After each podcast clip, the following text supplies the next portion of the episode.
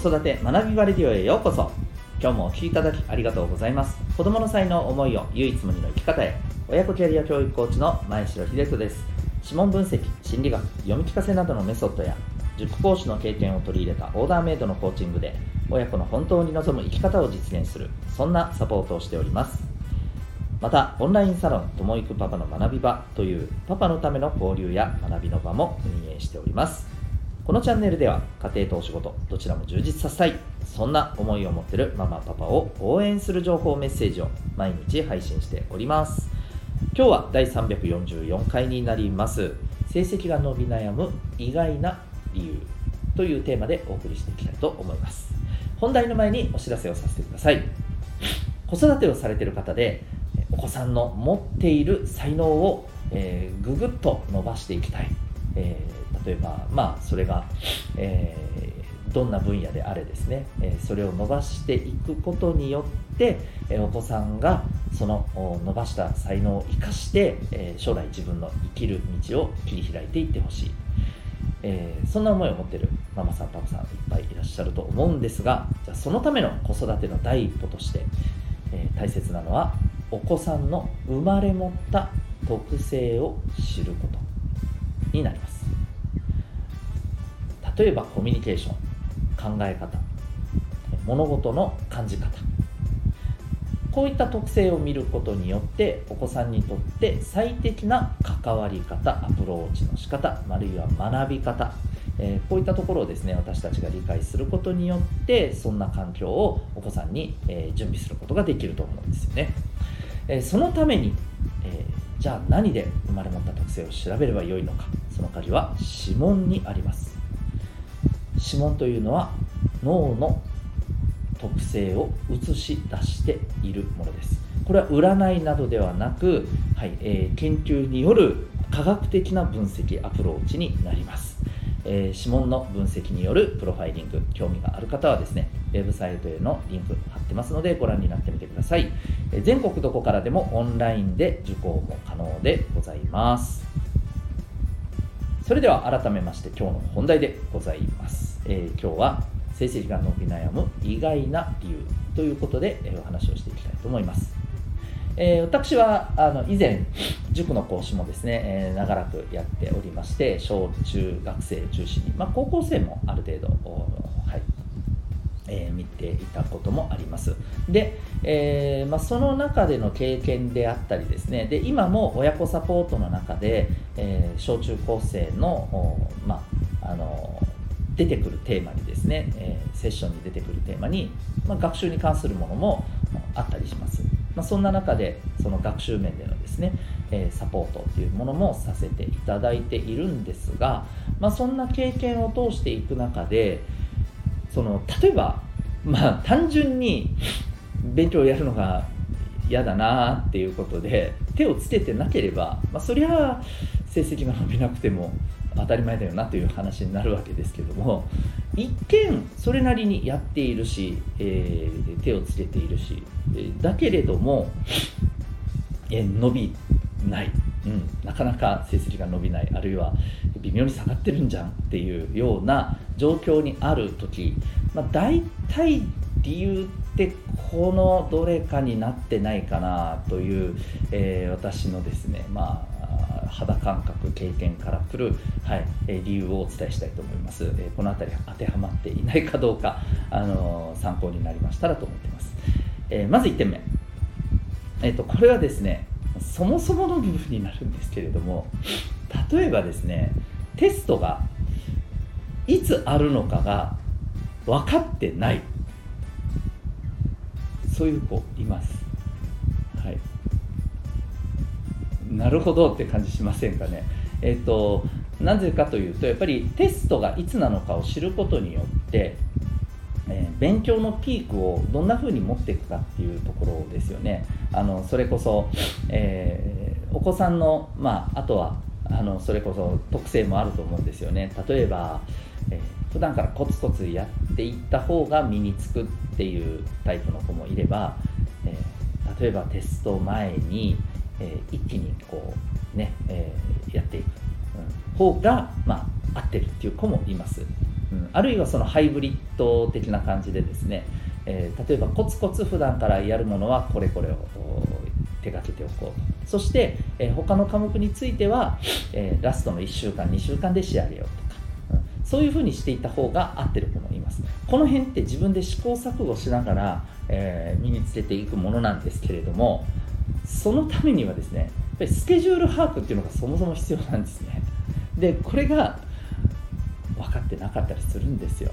うん。で、えー、例えば本当に2週間前1週間前になって周りがあテスト近いよねっていう話題が出始めて初めてあそっかテストだったなっていう風な感じの、はい、お子さんです、えー、結構な確率でですね、まあ、テストのテストに向けた何て言うのかな自分の中での段取りがもう全くもって出来上がってないですよね。こういうタイプのお子さんは。行き当たりばったりで多分やってます。ですのでそれなりに勉強はしてる感じでも頭の中でですね、えー、やっぱり組み立てられてないんですよね、うん、でこれはあの勉強だけじゃなくてスポーツもそうじゃないですか、うん、どうやったらやっぱりあの得点が入るか、えー、試合でこういうふうに勝ちに持っていけるのか。この辺って全部やっぱり組み立て戦略だと思うんですけどこれがやっぱりできない人ってそのいかに運動能力とか優れててもやっぱり試合で勝てなかったりするわけじゃないですか。一緒ですよね。うん。なので、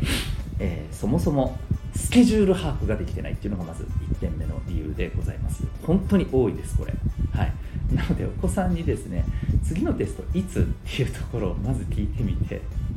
はい。あれいつだっけ？っていう風になるとこなるお子さんはここちょっと改善する必要がありますね。で、えー、2点目です。えー、これもですねそもそもの部分なんですけども今どこを勉強しているのか。そして今度のテストで出るであろう範囲はどの辺なのか。もうこの辺りもほぼ、えー、意識できてないっていうことです。つまり、えー、勉強しているところ範囲ですよね。まあそうですよね。さっきのスケジュールがえー、when いつっていう部分であれば、えー、今回は、まあ、what とかあの where とかね。そういったところに当たるのかなと思いますけども、はい。えー、どこの部分を勉強すればいいのか、え、今そもそも学校の授業どこまで進んでるのか。これが分かっていない、これもですね私もサポートをしてる中でじゃあ今どの辺やってるの？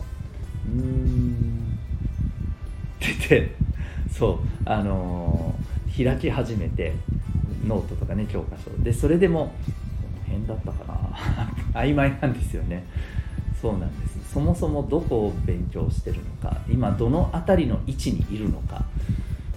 これが把握できてなかったりします。でこれが把握できてないとえ結局ですね今度の例えばテストの範囲がどれぐらい広いのか意外と狭いのか、うん、まずこれが見えていません。はい。あの例えばそうですよね、えー、何か物事物を探そうと思った時にですよ、えー、この範囲の中で、えー、確か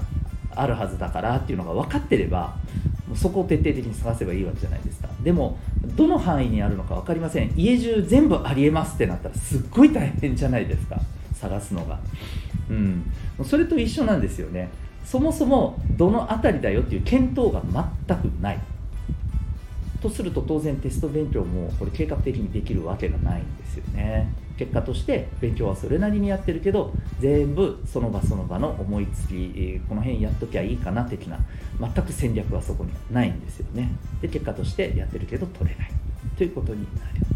はい、つまりは、えー、自分でまず学校の勉強どの辺なのか、うん、教科書のところで言うとね、第何章とかね、えー、なんとかなんとかっていう単元みたいな、えー、こういったところを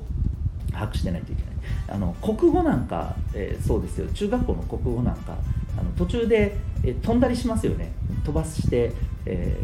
ー、めっちゃ先に行ったと思ったらまたちょっと戻ってとか なんかそういうこともね学校の先生の